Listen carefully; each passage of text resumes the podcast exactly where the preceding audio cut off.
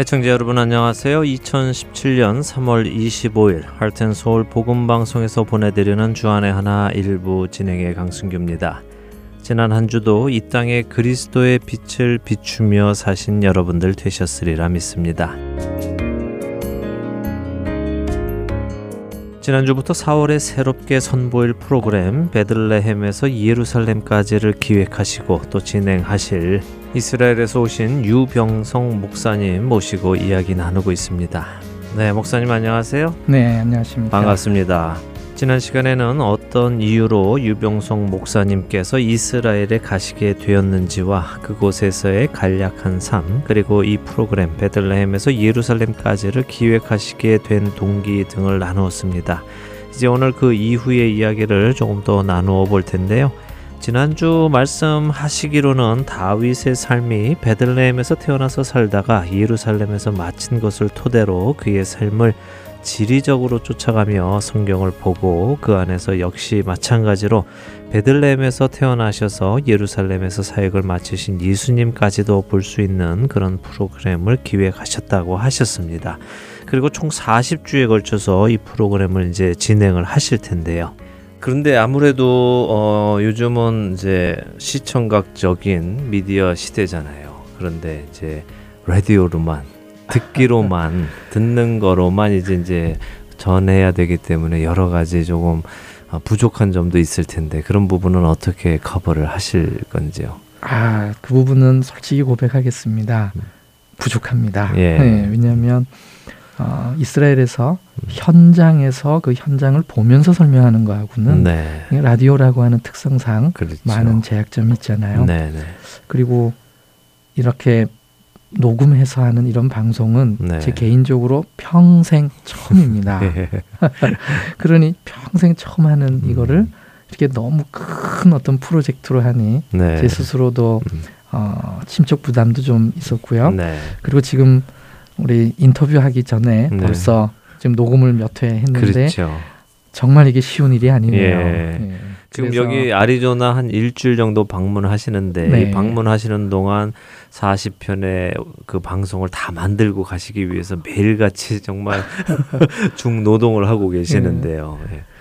그래서 이 애청자분들께 음. 미리 어, 양해의 말씀을 먼저 드립니다. 이 경험 없는 음. 이 라디오에 처음 하는 저의 이 딱딱한 이 목소리로 아무래도 들으실 때 조금 이렇게 많이 집중하셔야만 이렇게 음. 이해가 되실 부분들이 많이 있을 거예요. 네. 그래도 어, 그 내용들을 음. 이렇게 차근차근 따라오신다면은 어, 핵심은 놓치지 않고 이렇게 이해하실 수 있을 것 같아요. 네. 그리고 40회를 음. 굳이 다 준비해 온 이유는 그래야 시작과 과정과 음. 그리고 그 결과로서 어떻게 예수 그리스도 메시아를 음. 지향하고 있는지 네. 이 다윗의 삶의 지향적인 부분들까지도 이렇게 음. 각 본문에 녹여놓다 보니까 네. 그래서 끝까지 이제 다 준비를 해온 거고요. 네. 그래서 처음부터 끝까지 예. 이렇게 듣기에 이렇게 조금 음. 어색한 부분이 있더라도 음. 양해해 주시고 끝까지 들으신다면 네. 분명히 이 사무엘 상하와 음. 열왕기 상 첫 부분을 이해하는데 아마 큰 시야가 아. 넓을 거라고 저는 어, 감히 네. 말씀드릴 수 있습니다. 아마 이 방송 들으시면서 성경 함께 피셔서 직접 읽어가시면서 어, 강의를 들으시면은 방송 들으시면은 정말 어, 실질적으로 그곳에 가서 느껴지는 것처럼 어, 그림이 그려지시면서 이해가 되실 거라고 믿고요. 자, 여기서 첫 찬양 함께 하신 후에 계속 말씀 나누도록 하겠습니다. 첫 찬양 신청곡입니다. 아리조나에서 박미애 애청자님께서 신청을 해 주셨는데요. 함께 신앙생활 하시는 박말순 권사님이 3월 27일에 생신을 맞으셨답니다. 지금껏 주님 안에서 신실하게 사신 것처럼 앞으로도 주님께 더욱 가까이 가시며 주님의 영광 드러내시는 삶 사시기를 기도드리신다고 하시면서 인내하신 구세주여 신청을 하셨습니다. 박미애 청자님 신청 감사드립니다. 함께 신앙생활을 해 나갈 수 있는 주안의 형제 자매가 있다는 것은 큰 축복입니다. 함께 밀어주고 끌어주시며 구원의 날까지 귀한 신앙생활 함께 잘 하시기를 빌면서요. 신청곡 보내드립니다. 박말순 권사님 생신 축하드립니다.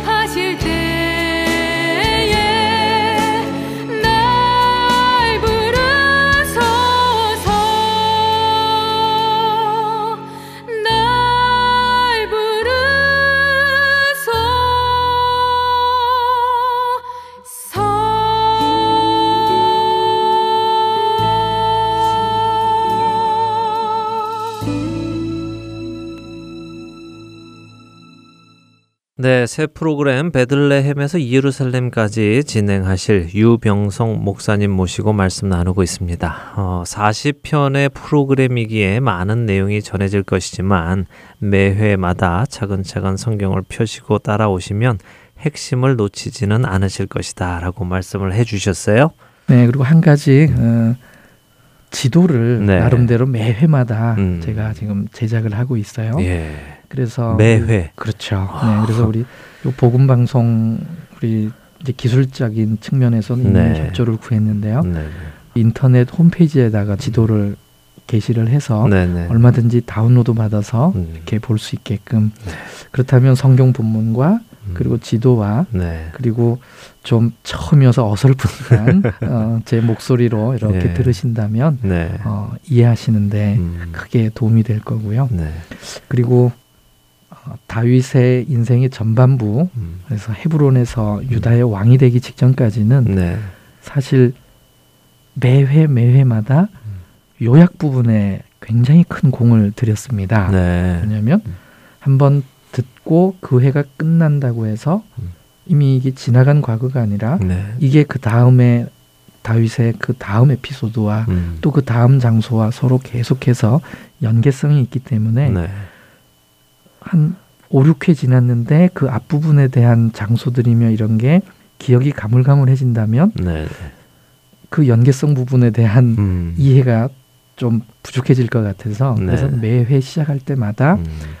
그동안 조금씩 조금씩 쌓여지는 다윗의 일생에 대한 요약을 네. 계속해서 음. 했습니다. 네. 어쩌면 처음 들으시는 분은 왜 이렇게 음. 시작 부분에서 그 전에 있었던 거를 조금씩 반복할까 음. 이렇게 의문하실 수 있을 텐데요. 제 스스로는 그렇게 함으로 말미암아 음. 다윗 인생을 연계성이 있는 네. 그런 일생으로 이렇게 이해되게끔 노력한 부분이 음. 또그 요약 부분입니다. 네. 또 다윗 일생의 후반부에 가서는 음. 어, 전반부의 요약하고는 또 조금 다른 스타일로 네. 어떤 주제별로 살짝 음. 요약한 부분도 있고요. 네. 그리고 후반부쯤 되면 워낙 다윗이 다닌 데가 많아질 거 아니에요. 네, 그렇죠. 그러면 어떤 중요 지역적으로 음. 예를 들면 서부 지역, 네. 남부 지역, 음. 동부 지역 이런 식으로 이제 요약을 했어요. 네. 그래서 우리 애청자분들께서 어, 이 40주 동안 음. 이 방송을 들으실 때 네. 그 요약 부분들이 반복될 때 음. 신경 써서 듣고 들으면서 입으로도 좀 따라서 들으시다 보면 네. 어쩌면 이 다윗 일생을 예. 생전 처음 듣는 낯선 지명 같지만 분명히 성경에 있는 음. 내용들인데 이거를 네, 네. 자연스럽게 그 지명 이름만 들어도 음. 거기에서 무슨 일이 있었구나 아. 이런 걸 알 수 있게끔 네. 한번 노력을 해 보았습니다. 아이고. 노력하신 것만큼 분명히 저희에게 전달될 줄로 믿습니다. 방, 예, 네. 방금 말씀하신 거 듣고 또 생각을 해보니까 그렇네요. 사실 아, 뭐 저희도 사실은 이민자지만 한 사람이 일생을 살면서 그렇게 많은 지역을 옮겨 다니는 사람은 그렇게 많은 것 같지는 않아요. 이민을 왔다고 다른 나라에 오기는 했지만 그래도 뭐 보통 자리 잡고 사는 그 동네에서 늘 그렇게 살다가 일생을 마치지 않나 싶은데 다윗 같은 경우는 굉장히 많이 돌아다녔군요. 예. 예. 거의 그 음. 이스라엘 전 지역을 다녔나요? 어땠나요? 네. 주로 베들레헴에서 일단 시작을 해서요. 네. 어, 골리앗을 음. 엘라 골짜기에서 네. 무찌릅니다. 네. 그런 다음에 다윗은 음. 사울의 왕궁에 들어가서 네. 살게 돼요. 사실 그게 멀지 않은 예루살렘 주변이었습니다. 네. 하지만 왕궁에서 사울이 다윗을 죽이려고 하니 그다음부터 방랑 생활을 하잖아요. 그렇죠. 그럼 방랑 생활을 하게 되면 사울이 쫓아오기 힘든 쪽으로 자꾸 가게 될 거 아니에요. 네, 네. 그러다 보니 음. 조금씩 먼 곳으로 자꾸 가게 되고 네. 심지어는 블레셋의 영토에까지 들어가서 그렇죠. 가드왕 아기스 밑에 들어가서 생활도 음. 하고 이렇게 되다 보니 블레셋의 지역까지도 들어간 거죠. 예. 어. 그리고 심지어는 아둘람 공동체를 시작하자마자 네. 부모님을 모압왕에게 음. 부탁하면서 모압 땅까지도 다녀오고요. 예. 예. 그래서 다윗의 그 흔적들이 음. 이스라엘 땅 곳곳을 다닌 거고 네. 그리고 또 한 가지는 그렇다 보면 예수님도 어차피 이스라엘 땅에서 사역을 하셨는데 네. 다윗의 일생에 다윗의 흔적이 있는 그 지나간 곳에 음. 예수님의 흔적도 분명히 그 위에 네. 겹쳐서 지나간 부분이 있을 겁니다. 네, 네. 이런 부분까지도 음. 어, 기회가 될 때마다 네. 예수님과의 관계성 같은 지역에서 음. 있었던 사건은 제가 이렇게 몰아서 네. 같이 설명을 드렸습니다. 예, 빨리 4월이 왔으면 좋겠습니다. 네. 예. 저도 사실 이제 어, 방송 점검을 위해서 1편을 제가 이제 원고도 읽고 어, 녹음하시는 거 옆에서 같이 지켜보면서 1편만 듣고도 사실 굉장히 놀랐습니다. 그동안 생각해보지 않았던 어, 사울 왕과 사무엘 간에 있었던 그런 일촉즉발의 그런 네. 환경이 어, 지리적인 것을 전혀 알지 못하고 들었을 때는 그냥 막연하게 그냥 그들이 평생 서로 보지 않았다 그냥 이렇게 생각하고 말 건데 지리적인 것을 설명을 해주시면서 그들의 사이가 얼마나 가까웠는지도 이런 차이를 다 말씀해 주시니까 사무엘 그 여행이 쉽지 않았다 하는 생각을 하게 됐습니다. 그래서 기대가 많이 됩니다. 우리 우리 청취자 여러분들 기대하시면서 기도하시면서 성경 읽어 가시면서 이 프로그램 이렇게 마주치시면은 올해가 끝날 때는 성경에 대한 지식이 더 많아지셔서 하나님의 그 역사를 더 깊이 깨닫으시고 더 많은 은혜 안에 거하실 수 있으리라고 믿습니다. 끝나면 또 돌아가시면은 이스라엘로 돌아가시면 계속 이제 사역을 하실 텐데 앞으로의 어떤 계획들이 있으세요? 네. 저는 어, 이제 이스라엘 생활 19년이고요. 네. 그 19년 동안에 하나님한테 큰 음. 축복을 받았습니다. 예. 네. 가방 큰 거 들고 이스라엘 왔는데 네. 지금 벌써 이스라엘에서 가족도 우리 딸도 음. 늘었고 네. 그리고 그 사이에 음. 최근이지만 영주권을 받았습니다. 이스라엘 영주권요. 예. 그래서 음. 이스라엘 내에서 이제 신분이 해결이 됐고요. 네. 그러다 보니 이제 하나님이 주신 그럼 그 전까지는 이제 학생으로 그 그렇죠 학생 비자다 보니 이건 언제 예. 끝날지 예. 왜냐하면 비자 갱신이 안 되면 음. 생활이 갑자기 단절돼야 되는 가셔야 되고 예. 그래서 어떤 큰 프로젝트나 아니면 음. 미래적 계획을 세우지 못했는데 아, 이제는 음. 신분이 해결이 돼서요. 네. 어, 이미 이스라엘에 다녀가신 분 중에는 음. 제가 해놓은 거를 보신 분들이 있어요. 네. 뭐냐면 이스라엘의 성경과 관련되어진 음. 중요한 국립공원에 네. 한국말로 된 브로셔들이 있습니다. 예. 그게 제가 다 손수 아. 번역을 하고 제작도 하고 음. 심지어는 재정도 네. 어, 여러 곳에 후원을 받아서 네네. 네. 직접 인쇄까지 해서 그 예. 장소에다 뒀어요. 네. 그 순수히 한국 관광객들을 위해서 그렇죠. 하신 거죠. 순례객들을, 순례객들을 위해서. 위해서. 예. 근데 이게 왜 중요하냐면요. 네. 한국에서 오시는 순례객들이 음. 한국에서 오시는 분들 생각할 때는 많이 오시는 줄 알아요. 네. 하지만 이스라엘 전체 방문객을 생각을 해서 따져보면 예. 예. 1%도 안 됩니다. 아 이스라엘에 오시는 순례객의 그렇죠. 퍼센티지를 퍼센트 중에 1%도 안 돼요. 한국 순례객이 그렇죠. 그렇게 예. 적군요. 예. 예. 그래서 이 한국 순례객들에 대한 음. 배려가 네. 적, 상대적으로 적겠군요. 그렇죠. 예. 인프라도 전혀 없고 네, 네. 네. 그래서 음. 안타까움이 좀 컸었습니다. 네. 그래서 제 나름대로는 이스라엘 정부에다가 한국말로 된 브로셔를 좀 만들어 주십사 하고 음. 정식으로 요청을 했는데 네. 이 방문자 비율이 너무 적기 때문에 음. 이스라엘 정부에서는 못 해준다고. 그렇겠군요. 왜냐하면 예. 다른 1%들도 그러면 다 해줘야 되는 그렇네요. 상황이 되니까. 예, 예. 그래서 한국말을 직접. 그러면 어, 어떤 상업적인 목적으로 음. 쓰지 않는다는 음. 그런 허락하에 네. 이스라엘 국립공원 협회 로고와 이런 음. 거를 다 사용하면서 네. 직접 제작을 합니다. 아. 요게 자꾸 쌓이게 되면 네. 앞으로 한국에서 오시는 모든 순례객들이 음. 성지 순례 시간에는 이 짧은 기간에 너무 많은 곳을 가다 보니 자세한 설명을 못 듣게 돼요. 그렇죠. 그런 상황에서 부르셔라도 좀 받아가게 되면 네. 기회가 될 때마다 그거를 음. 읽으면 네. 성지에 대한 기억이 다시 되새겨질 테고 네. 그리고 미처 듣지 못한 설명도 음. 같이 그 브로셔를 통해서 네. 보완도 되고요. 예, 예. 요런 게 자꾸 쌓이게 되면 음. 성경의 땅이 한국 교회에 있는 모든 성도님들에게 음. 좀더 잘 전달되지 않을까 음. 싶어서 음. 지금 그 사역을 이제 영주권 받은 이후부터는 좀더 음. 이렇게 어, 좀 집중적으로 더 하고, 하고 있고요. 예. 또 이게 시작이 되어서 네. 성경의 땅을 음. 한국 교회 전체에다가 음. 어, 좀 더 바르게 전달할 수 있는 그런 네. 어떤 인프라를 이렇게 음. 좀 구상 중에 있습니다. 네. 예를 들면 요즘 일단은 책이죠. 네. 그렇죠? 그게 음. 가장 그 꼭 필요한 일인데 음. 요번에 이렇게 복음 방송에서 이 방송을 하고 난 다음에 음. 이 원고들을 통하여 책으로 이거를 음. 된다면 네. 좀더 많은 분들한테 이거를 소개할 수 있겠죠. 예. 그래서 이게 이제 시작이고요. 네, 네. 네. 하나님께서 음. 기회를 주신다면은 음. 좀더 이제 더 많은 기회를 이용해서 네. 성경의 땅을 한국 모든 성도님들한테 음. 전하고자 합니다. 네, 아그 기대가 됩니다. 꼭 그렇게 될 수 있기를 저희도 기도하겠습니다. 자, 계속해서 찬양과 함께 준비된 소코너 들으신 후에 말씀 나누도록 하겠습니다.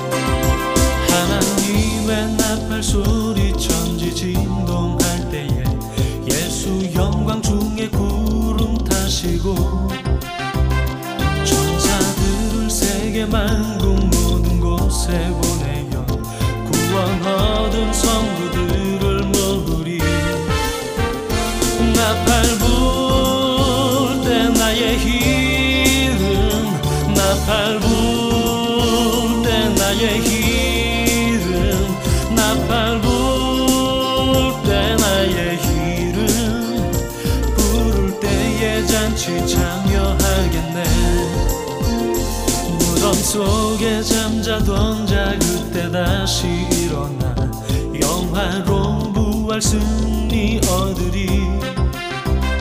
주의 택한 모든 성도 구름 타고 올라가. 공중에서 주의 얼굴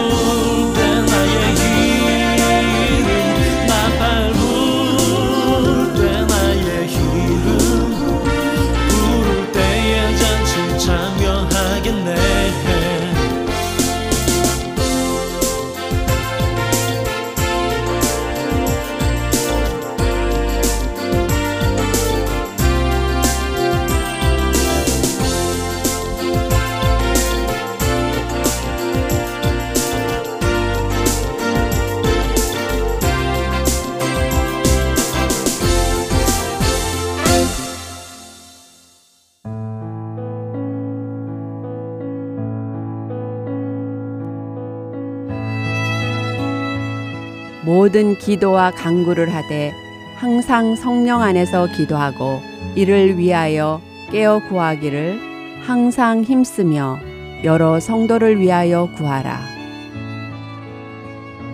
에베소서 6장 18절은 성도들이 항상 성령님 안에서 깨어 기도하며 모든 성도들을 위해 기도하라고 하십니다. 하트앤 서울 복음 선교회에서는 매주 목요일 저녁 7시에서 9시까지 찬양과 중보 기도의 시간을 갖습니다.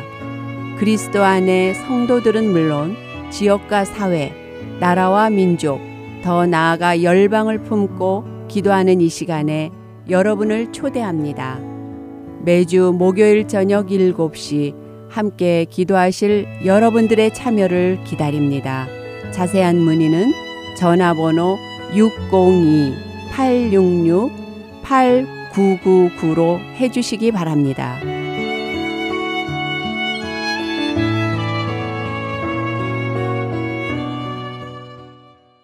할텐서울 복음방송은 인터넷 www.heartandsoul.org를 통해 매주 토요일 6시간의 한국어와 1시간의 영어 또 1시간의 일본어로 복음을 전하는 선교회입니다.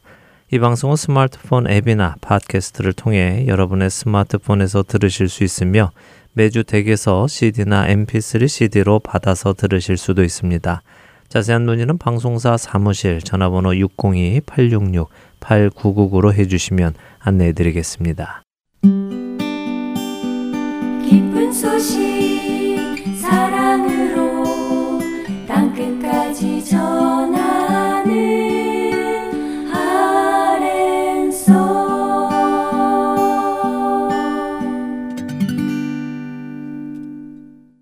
노스캐롤라이나 그린스보로 한인 장로교회 한일철 목사님께서 풀어주시는 성경의 말씀 예수님의 비유 함께 하시겠습니다. 오늘은 어리석은 부자의 비유를 나누어 주십니다. 지금 이 세상에서 들려오는 거의 좋지 않은 소식들은 대부분 돈 때문에 생겨난 일입니다.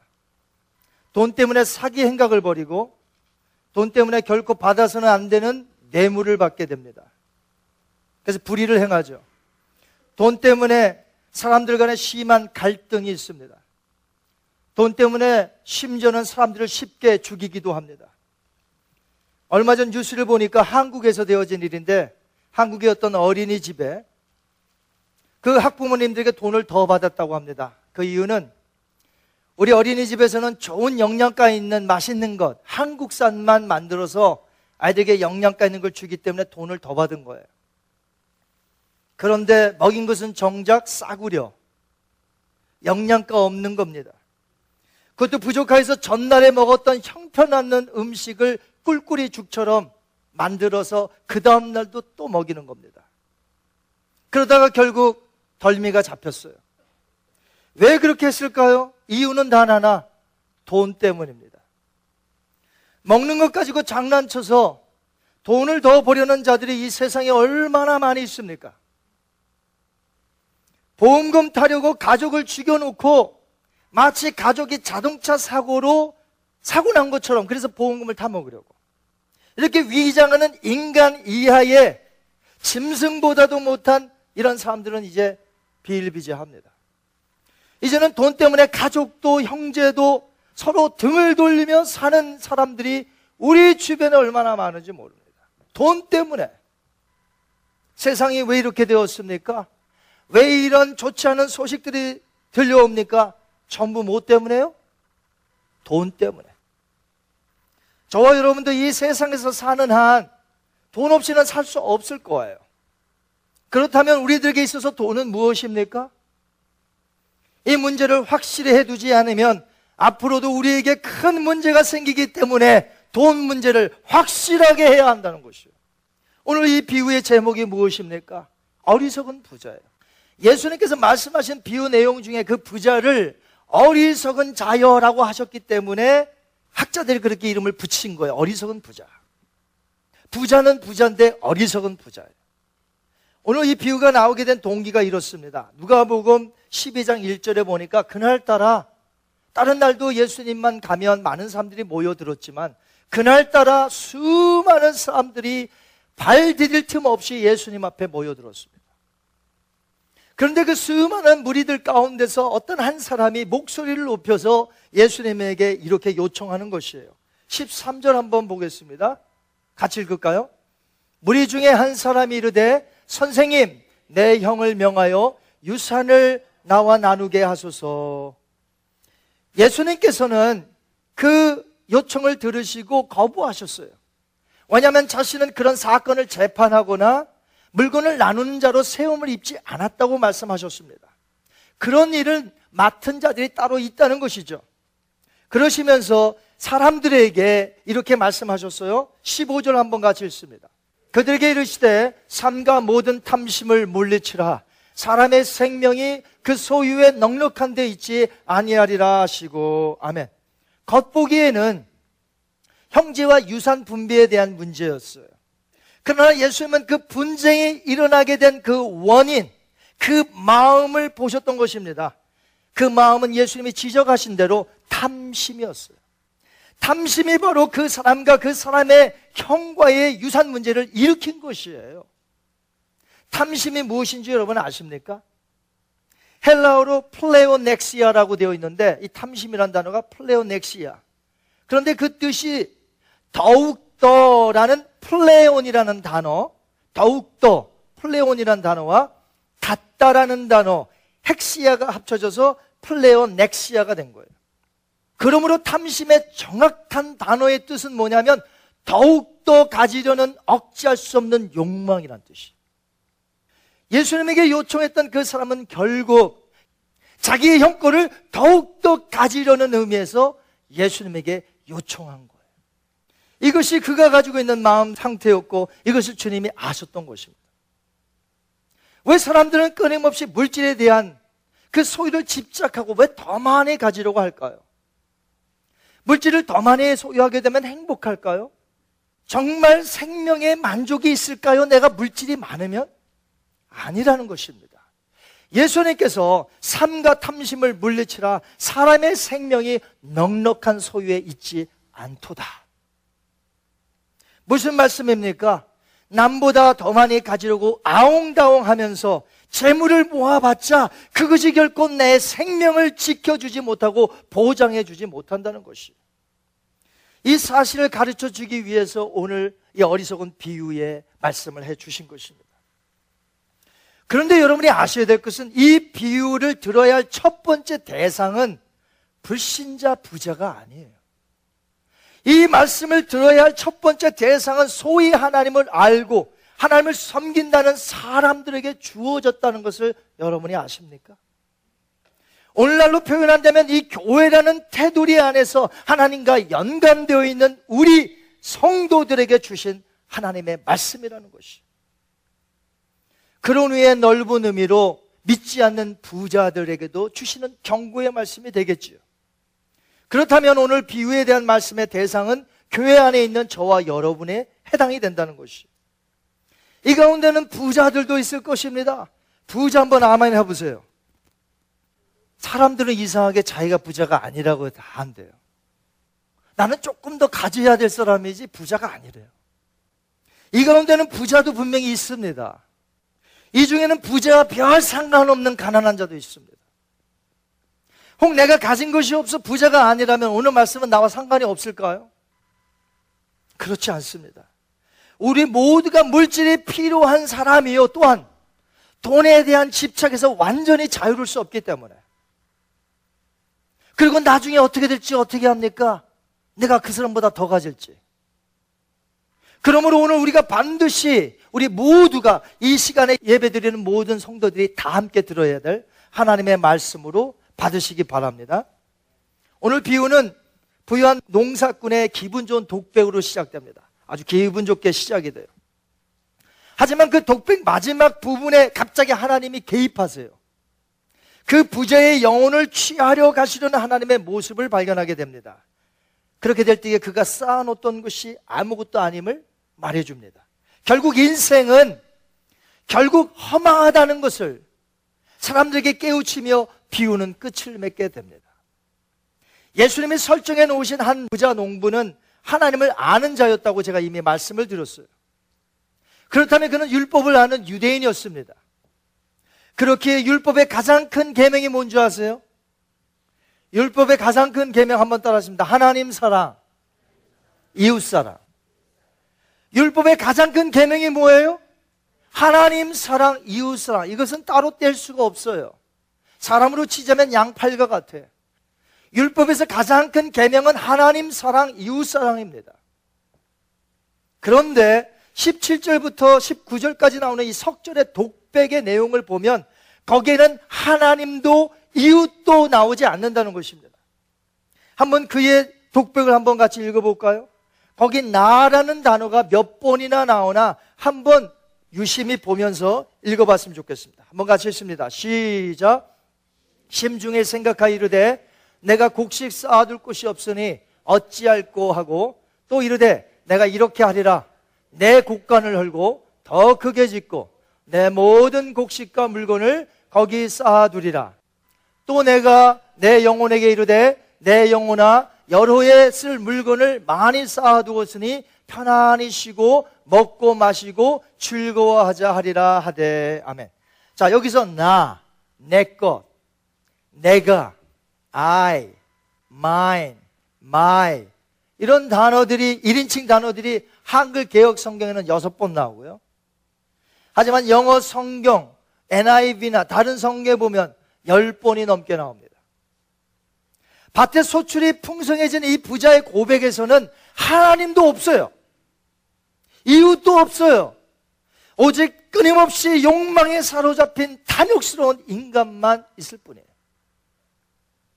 우리가 정확히는 알 수 없으나 이 부자가 남의 것을 사기쳐서 모은 것 같지는 않습니다. 뇌물을 받아 부를 축적한 것도 아닌 것 같아요. 누구처럼 돈 세탁을 하여서 비자금을 따로 숨겨둔 것 같지도 않아요. 남의 것을 가서 훔친 것 같지도 않아요. 물론 예수님 당시에 이런 주인들이 많이 있었습니다. 품삯을 제때 주지 않아요. 조금만 더 있다가 주면 돈을 돌릴 수 있거든.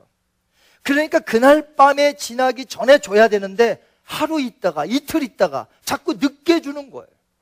또 어떤 악한 주인은 싹을 주기로 결정해놓고 그 싹을 제대로 주지 않습니다. 하지만 오늘 비유에 등장하는 농부를 좋게 여겨서 열심히 농사를 하여 부자가 되었다고 가정해 보시기 바랍니다. 그럼에도 불구하고 이 비유에서 예수님께서 확실하게 가르쳐 주는 것이 있어요. 그것은 그 많은 소출이 그의 것이 아니라 하나님의 것임을 설명하는 아주 중요한 단어가 16절에 있습니다. 16절을 한번 같이 있습니다. 그 단어를 한번 살펴보세요. 또 그들의 비유로 그들에게 명하여 이르시되 한 부자가 그 밭에 소출이 풍성함에 아멘. 한 사람이 아주 열심히 일해 큰 재산을 모았다고 예수님 말씀하지 않으셨어요.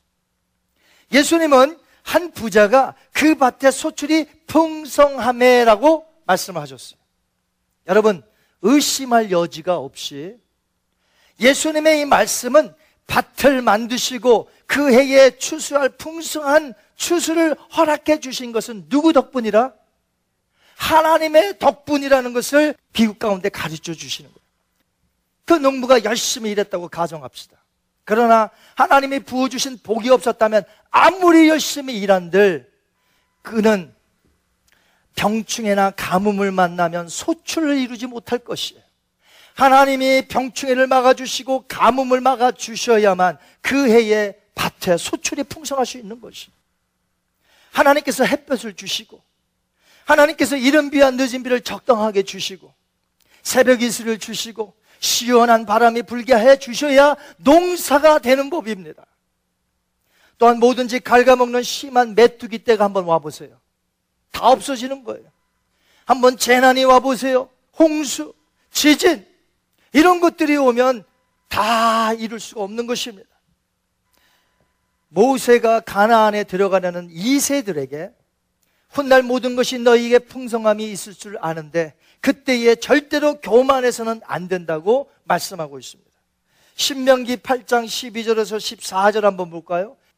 내가 먹어서 배부르고 아름다운 집을 짓고 거주하게 되며 내 소와 양이 번성하며 내 은금이 중식되며 내 소유가 다 풍부하게 될 때에 너의 마음이 교만하여 너의 하나님 여호와를 잊어버릴까 염려하노라. 아멘.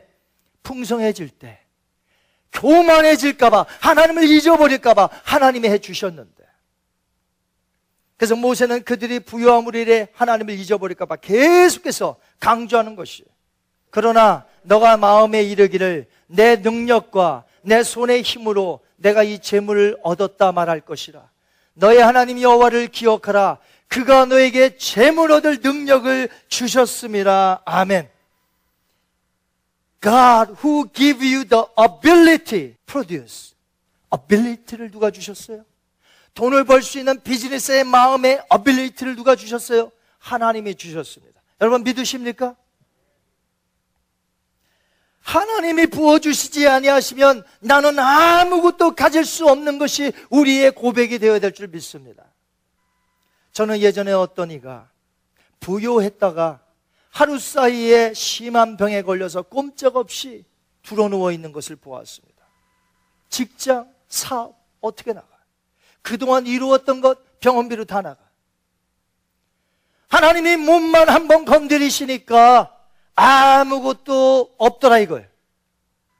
그 누가 우리가 하나님 앞에서 내가 벌었습니다. 내 힘으로 했습니다. 내 지식으로 했습니다. 내가 비즈니스 마인드가 뛰어나고 내가 남들보다 더 많이 일했고 그렇습니까? 그런 것입니까? 그래서 여러분에게 있는 것입니까? 착각하시면 안 됩니다. 하나님이 우리에게 주신 것입니다. 무엇보다 그의 모든 것이 그의 것이 아니라는 결정적인 단어가 20절에 나와요. 20절 한번 볼까요? 여기 보면 하나님께서 어떻게 했어요? 오늘 밤 내 영혼을 도로 찾으리니 이 구절에서 그의 모든 것이 실상 하나님의 것임을 말해주고 있습니다. 그 부자의 영혼도 그 부자가 쌓아놓은 것도 자기의 것이 아니라 하나님의 것이었다는 것이. 그런데 이 땅에서 착각하며 자기의 것인 줄 알고 탐욕스럽게 살았던 것이. 이 얼마나 어리석습니까? 여러분에게 한번 질문해 봅니다. 여러분이 가지고 있는 물질이 여러분 것입니까? 여러분 것이에요. 그럼 여러분은 누구의 것입니까? 나라는 자체 여러분은 누구의 것입니까? 여러분 것입니까?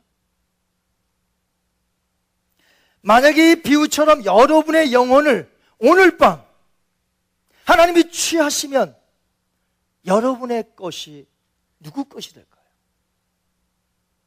그리고 여러분이 여러분 것이라고 장담하고 살았는데 오늘 밤 그 영혼을 취하여 가시면 죽는다는 소리인데 자신 있으세요? 오늘 분명히 해두어야 합니다. 예수님을 믿는 사람들 중에 물질관이 잘못된 사람들이 얼마나 많은지 몰라요. 하나님과 이웃들에게 물질에 인색한 사람들이 굉장히 많습니다. 그 사람들의 삶에 있어서 물질관 하나만 보더라도 그 사람의 신앙 상태가 현저하게 나타납니다. 8천 달러가 어떤 사람에게 생겼다고 합시다. 그러면 갑자기 생긴 돈이니까 하나님께 그 가운데서도 감사를 드리고 어려운 이웃을 보살펴야 되는데 사람들은 이상하게도 8천 달러가 생겼으면 2천 달러를 더 모아서 만 달러를 모으려고 그래요. 만 달러를 채우려고 더 구두쇠 짓을 합니다. 40만 달러가 있으면 50만 달러를 채우려고 그러고 90만 달러가 있으면 100만 달러를 채우려고 합니다. 아주 몸부림을 칩니다. 조금 더 가지러 갑니다. 그래서 예전보다 더 아낍니다. 더 안 씁니다. 100만 달러 채우기 위해서. 여러분 그렇지 않습니까? 누가 주셨는데 하나님과 이웃을 위해서 사용하려고 하나님이 주셨는데 우리는 더 쌓아둡니다. 이 본문의 비유의 어리석은 부자가 누구냐 하는 것이에요 도대체. 이것은 나이가 젊은 사람이나 나이가 많은 노인도 똑같습니다. 제 생각 같으면 연세가 많아지면 이제 연로해지셔서 이제 있던 재산도 정리해야 될 것이고 할 텐데 욕심은 젊으나 나이가 많으나 똑같다는 것이에요. 더 가지려는 습성. 더 애착이 가는 습성. 오늘 본문에 나오는 부자 농부를 보십시오.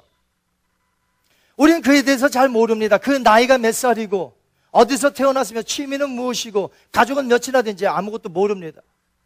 단지 아는 것은 그가 농부라는 것인데, 또 안다고 한다면 그가 많은 것을 소유한 부자라는 것밖에 모릅니다. 그러나 우리는 이 짧은 비유를 통해서 그가 얼마나 악하고 어리석은 자였는지 충분히 알 수 있습니다.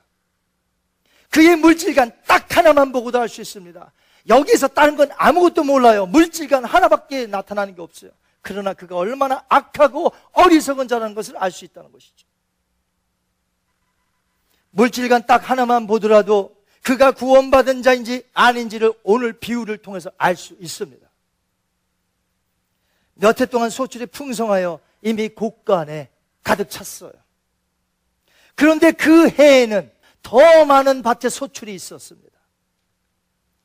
많은 곡식을 더 이상 쌓아둘 곳이 없는 것이 그 부자에게는 고민이었어요. 그러자 좋은 아이디어를 냈습니다. 현재 있는 곡간을 헐어버리고 더 큰 곡간을 짓고 거기에 예전 것, 지금 것, 풍성한 모든 것 다 쌓아두기로 그렇게 한 것이에요. 그리고 자기 영혼에게 이렇게 말합니다. 내 영혼아, 해쓸 물건을 많이 쌓아두었으니 평안히 쉬고 먹고 마시고 즐거워하자. 예수님을 믿는 사람은 이제 자신에게 주어진 것으로 하나님의 나라를 위하여 쓰임받아야 하는 사명자임을 믿으시기 바랍니다. 또한 청직입니다. 하나님의 것이 잠시 맡겨졌을 뿐입니다. 자신을 써 달라고 해야 되는데 오늘 이 어리석은 악한 농부는 자기를 써달라는 구절이 하나도 없습니다. 그냥 릴렉스. 다시 말하면 그는 구원받은 자가 아니었습니다. 오로지 자기를 위해 쌓아두는 자였어요. 그는 영혼이 물질로 만족하는 줄 착각했습니다. 여러분, 내 영혼이 물질로 만족할까요? 아니요. 내 영혼이 물질로 구원받을 수 있을까요? 아니요. 물질이 많으면 가족이 행복하던가요? 그럼 왜 물질이 많은 사람들이 자살하고 왜 물질이 많은 사람들이 끝까지 잘 살아야지 왜 이혼합니까? 하나님을 알고 믿는 자라면 비유 속에 나오는 사람처럼 될 수 없는 거예요. 이 사람은 크리스찬이 아니에요. 하나님과 이웃은 그에게 존재하지 않았습니다. 오로지 나, 나밖에 모르는 거예요. 그게 어디 크리스찬입니까? 그렇게 된 이유가 있다고 그랬죠. 더 많이 가지려는 탐심 때문에. 바울은 골로새서 3장 5절에 분명히 말했습니다. 탐심은 우상 숭배니라 이런 것들로 하나님의 진노가 임하느니라. 탐심이란 물질을 추구하여 그것을 하나님의 위치에 놓기 때문에 결과적으로 우상 숭배가 되는 것입니다. 결국 비유 속에 나타난 부자 농부는 갑자기 들이닥친 마지막 날을 준비 못하고 그만 그 영혼이 하나님의 손에 취하여져 갔습니다. 어디로 갔을까? 쌓아둔 것을 제대로 써보지도 못한 채 그 영혼이 어디 갔을까? 부자와 나사로의 비유에서 부자가 갔던 그곳. 오늘 비유에 나오는 그 부자의 영혼도 하나님의 진노 가운데 지옥에 던져졌을 것이라는 것입니다. 왜냐하면 하나님께서 그 사람을 가리켜 어리석은 자여라고 했기 때문에 그래요. 구약에서 어리석은 자, 미련한 자라고 하는 것은 전부 하나님을 알지 못하는 불신자들을 가리켜서 어리석다, 미련하다 이렇게 말하고 있습니다. 그래서 자문서나 전도서에 보면 항상 지혜로운 자에 대조하는 게 누구냐? 어리석은 자, 미련한 자였어요. 특별히 시편 14편 1절에 보니까 하나님이 없다고 하는 자, 어리석다고 했어요. 한번 볼까요? 어리석은 자는 그 마음에 이르기를 하나님이 없다 하도다. 아멘. 그런데 오늘 비유에서 하나님께서 그 부자를 가리켜서 무엇이라고 그랬어요? 어리석은 자요. 부유한 물질주의자를 어리석은 자로 부르신 것은 그를 무신론자와 동일하게 본 것입니다. 사랑하는 성도 여러분, 오늘 말씀을 맺습니다. 사람들이 그토록 목숨같이 여기는 재물은 영원하지 못합니다. 죽음 후에 같이 갈 수가 없는 것이 재물이라는 것이에요. 그러나 죽음 후에 같이 가시는 분이 계시니 우리 구주 예수 그리스도인 줄 믿습니다. 예수님은 지금 나와 함께 걸어가시고 내가 죽은 후에도 나와 같이 하실 분 예수 그리스도 그러나 재물은 이 세상에서밖에 없다는 것이에요. 그래서 우리는 자기를 위하여 재물만 쌓아두려 하나님께 대하여 부여하지 못한 자가 되어서는 안 됩니다. 그런 사람은 구원받지 못한 자입니다. 우린 하나님께 부여해야 됩니다. 하나님께 부여하시기 바랍니다. 내 마음이 지금 어디 있습니까? 저 영원한 나라에 보물에 있습니까? 그렇다면 영원한 나라를 위해서 사는 거예요. 그러나 내 마음이 항상 그 돈 조금 더 가져보려고 하나님의 말씀을 헌신짝처럼 팽겨버리고 그 돈을 조금 더 가져보려고 하나님의 말씀을 헌신짝처럼 버리는 거기에 마음을 두는 한 내가 구원받은 자냐 이것이에요. 우린 나를 써달라고 하나님 앞에 매달려야 됩니다. 주님, 우리 교회 사용해 주세요. 주님, 내 것을 사용해 주세요. 나를 사용해 주세요. 우리 청직이 아닙니까? 여러분의 물질관은 어떻습니까? 구원받은 자와 구원받지 못한 자의 물질관은 완전히 다릅니다. 하나님이 내게 주신 것으로 믿어야 됩니다. 내게 능력을 주셨기 때문에 돈을 번 것입니다. ability 하나님이 주신 겁니다. 건강 하나님이 주신 겁니다. 물질 하나님이 주신 겁니다. 내 것이 아니라는 것이에요. 유명한 감리교 창시자 요한 웨슬리 목사 일생 동안 25만 마일을 말로 타고 다녔습니다. 그는 가는 곳마다 돈 지갑이 회개하지 않으면 그 사람 회개한 거 아니다고 하셨어요. 재산 상속 반대했습니다. 재물에 대해서 확실히 가르쳤습니다. 교회가 돈이 많으면 안 된다 가르쳤습니다. 고아와 가부, 어려운 이웃들을 돌보지 않는 것은 큰 죄악이라고 하셨습니다. 보물이 있는 곳에 내 마음이 있기 때문에 내 마음을 빼앗기면 안 됩니다. 예수님께로 향해야 됩니다. 그 어떤 곳에도 내 마음을 빼앗기 안, 안 됩니다. 여러분은 구원 받으셨습니까? 여러분의 물질관을 보여주세요. 물질 사랑하지 마십시오. 그러다가 지옥 갑니다. 오히려 내가 가난한 게 낫지. 공안에도 나눠 먹는 게 낫지.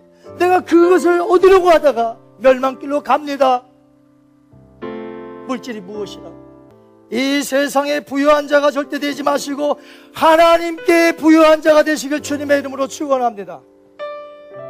눈을 감습니다. 저는 오늘 분명히 여러분에게 말씀을 전했습니다. 하나님 사랑, 이웃 사랑하라고 우리에게 물질 주신 겁니다.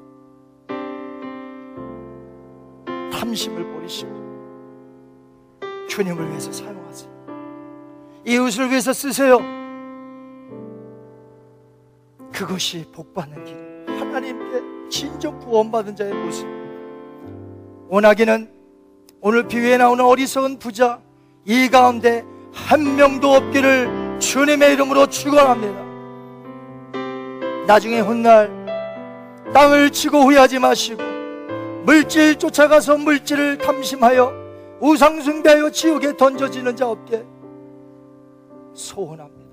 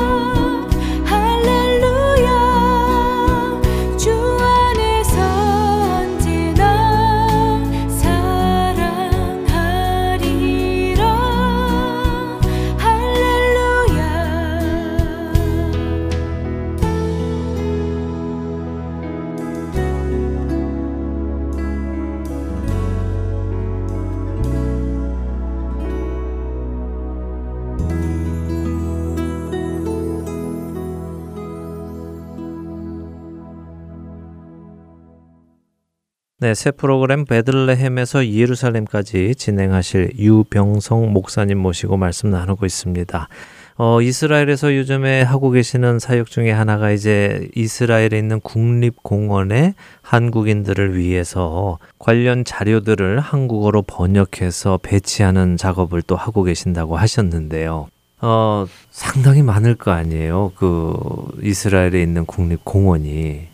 앞으로 하실 일이 정말 많으실 텐데. 예, 근데 우선적으로 예. 어, 성경과 밀접하게 음. 연관 있는 장소부터 그렇죠. 예, 예. 진행을 하고 있어요. 그것만 예. 해도 큰 일이실 것 그렇죠. 같고 그렇게 음. 우리 유병성 목사님 한 분이 고생을 해주셔서 거기에 가시는 수많은 한국 순례객들이 좀 편안하게 그 정보를 얻을 수 있는 거 아닙니까? 그렇죠. 와. 그 브로셔를 제작할 때 예. 제가 국립공원 브로셔를 제작하는 그 디자인 사무실에 직접 출근을 해서 아. 왜냐면 그분들이 한글을 전혀 모르잖아요. 그렇죠, 그렇죠. 그분들 컴퓨터 속에서 음. 직접 한글로. 이 디자인도 다 하는 거예요. 예. 그래서 옆에서 요거는 여기서 끊어주고 음. 요거는 이렇게 해주시고 뭐 이걸 다 해서 예. 그걸 제작을 해요. 아, 참. 음.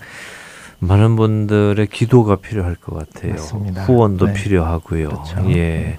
이 방송 들으시는 우리 성도님들께 또 청취자 분들께 어, 해주시고 싶은 말씀이 있으시면 이스라엘을 위해서 네. 어, 좀 나눠주시죠. 아, 사실은 이스라엘을 위해서라기보다는 지금 드리고 싶은 말씀은 이스라엘을 통해서 그들의 음. 장점을 네. 우리의 신앙생활에다가 음. 접목하면 어떨까라는 측면에서 네. 이스라엘은 모든 회당에서 이 유대인들이 음. 하나님 말씀을 굉장히 열심히 읽고 있습니다. 네. 이 부분은 이거는 뭐 비교가 안 될 만큼 이 사람들 열심히 읽어요. 네. 그래서 그거를 그냥 히브리어로 굳이 표현을 하자면 음. 파르샤타 샤부아라고 해요. 네. 뭐냐면 성경에 있는 거를 매주마다 음. 적당한 분량으로 나눠서 읽음으로 해서 네, 네. 1년에 모소경을 한번 읽게 하는 이거. 네. 근데 이게 하루도 이틀 한 것도 아니고 몇백 년 한 것도 아니고 이미 예수님 당시 때에도 이런 그렇죠. 시스템이 있었던 걸로 보이는데 네. 이거를 지금까지 하고 있으니 네. 이분들의 그 노력과 음. 그다음에 말씀에 대한 그 열심을 네. 도저히 우리가 음. 범접하기가 힘든 거죠. 네. 이러다 보니 그분들과 이 유대인들과 한번 음. 성경 논쟁이나 이런 걸 하게 되면 네. 상대가 안 되죠. 어. 그래서 요거를 예. 굳이 제가 음. 한국식으로 형편에 바꾸어서 표현을 하자면 네. 한국교회 성도님들께서 음. 유대인들의 버금갈 만큼 네. 우리가 하나님 말씀을 가까이에서 음. 그리고 꾸준히 꼼꼼히 읽기 시작한다면 네. 우리의 신앙도 음. 말씀으로 더 든든하게 무장될 테고 네. 유대인들과 일대일로 음. 서로 말씀을 이야기할 때 만약 뒤지지 않을 정도의 열심으로 우리 많은 성도들이 그렇게 하고 있다면 네. 이거는 분명히 음. 하나님 나라의 확장에 큰 고속도로가 음. 열릴 거라고 생각을 아멘. 합니다. 네. 그래서 유대인들을 옆에서 볼때 음. 그들의 장점은 음. 그렇게 하나님 말씀을 꾸준히 열심히 음. 읽는 거고요. 네. 그리고 회당을 중심으로 해서 네. 이들이 가족을 굉장히 소중히 여깁니다. 네. 회당 예배가 끝면 다시 가족에 들어가서 그 음. 가족끼리 안식일을 지내는 이 부분은 음. 정말 부러운 요소예요. 음. 한국 교회는 교회만 오면 음. 아빠는 남전도회, 엄마는 여전도회, 자녀들은 예. 각 주일학교. 예. 물론 이거에 또 장점도 있겠지만 음. 이러다 보니 우리 개교회마다 각 네. 가정이 음. 중심이 되어서 진행되어지는 신앙생활 부분에 있어서는 조금 예. 이렇게 자꾸 이렇게 음. 해체되는 느낌이 들어서요. 네. 그래서 유대인들의 장점이 첫 번째는 말씀을 꾸준히 계속해서 읽는다는 것과 네. 그리고 이런 모든 생활과 규례와 심지어는 명절 지키는 것까지 네. 가정이 중심이 돼서 하는 게 이게 음. 너무 본받고 싶은 부분입니다. 네. 그래서 한국 교회에서도 어, 앞으로 우리 교회가 음. 각개 가정이 중심이 되어서 네. 그 가정이 말씀 중심이 되어지는 가정으로 이 변화될 수 있게끔 네. 어떤 목회 방침이나 이런 부분들이 조금씩 조금씩 나아진다면 네. 그러면 우리 한국 교회의 체질 개선이나 음. 한국 교회의 어떤 역량을 키우는데 네. 좋은 어떤 어, 밑거름이 되지 않을까 네. 싶습니다. 네. 두 가지예요. 예. 네. 아유. 성경 열심히 읽으시고 하나님이 처음 세워주신 가정 그렇죠. 회복해서 네. 가정에서부터 우리가 올바른 신앙을 어, 키워나가면 어, 우리 앞으로 하나님의 나라가 확장되는데 더 크게 쓰임 받겠다 하는 말씀 해주셨습니다. 특별히 원고를 준비하다 보니 네. 어, 최대한 성경 이야기만 음. 했습니다. 네. 그래서 그 원고 속에 제 개인의 생활이나 음. 아니면 뭐 이스라엘에 있었던 어떤 특별한 개인적 경험 네. 이런 얘기는 사실 전혀 들어가 있지 않고요. 네. 네. 그래서 어쩌면 들으시는 분들이 음. 이렇게 누가 이거를 했을까 음. 궁금해하실 수는 있겠지만 네. 사실 그거는 말씀 성경의 그 말씀 순서대로 이렇게 음. 진행되는 거예요. 네. 그러다 보니 그 원고 속에 성경 구절 인용이 좀 많습니다. 네. 그래서 성경 구절을 음. 다 인용하기에는 또 이 사정상 이렇게 너무 어렵고 부담이 돼서 음. 그래서 본문이 진행되는데 필요한 성경 구절만 네. 예를 들면 한절 음. 중에서 반 부분이거나 아니면 음. 일부만, 앞부분만 그렇죠 예. 일부만 이렇게 인용하는 경우들도 네. 많이 있습니다. 네.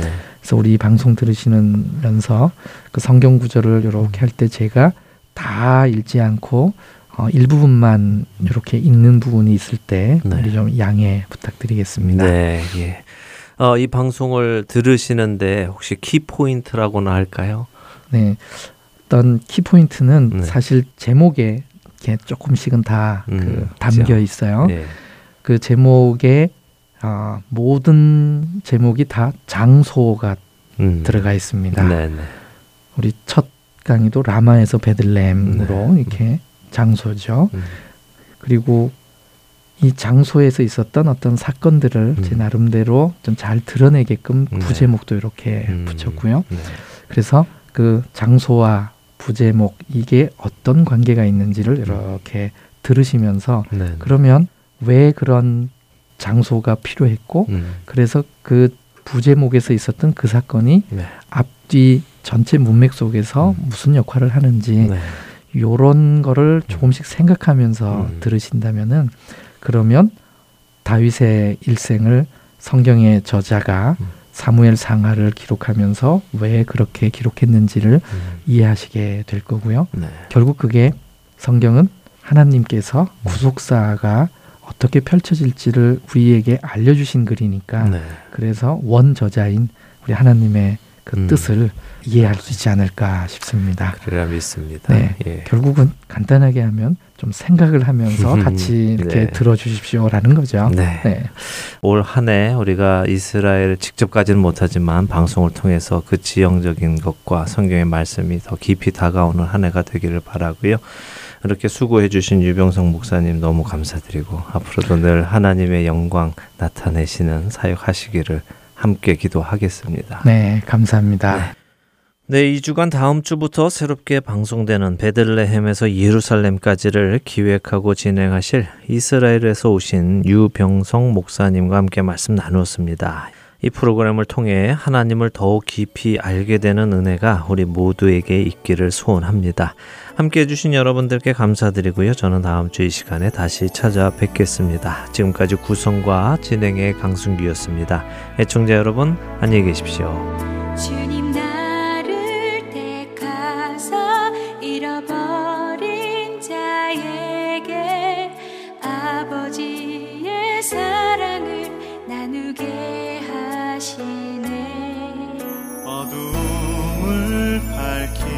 며 차가운 마음 녹이는 진리의 빛 전하게 하소서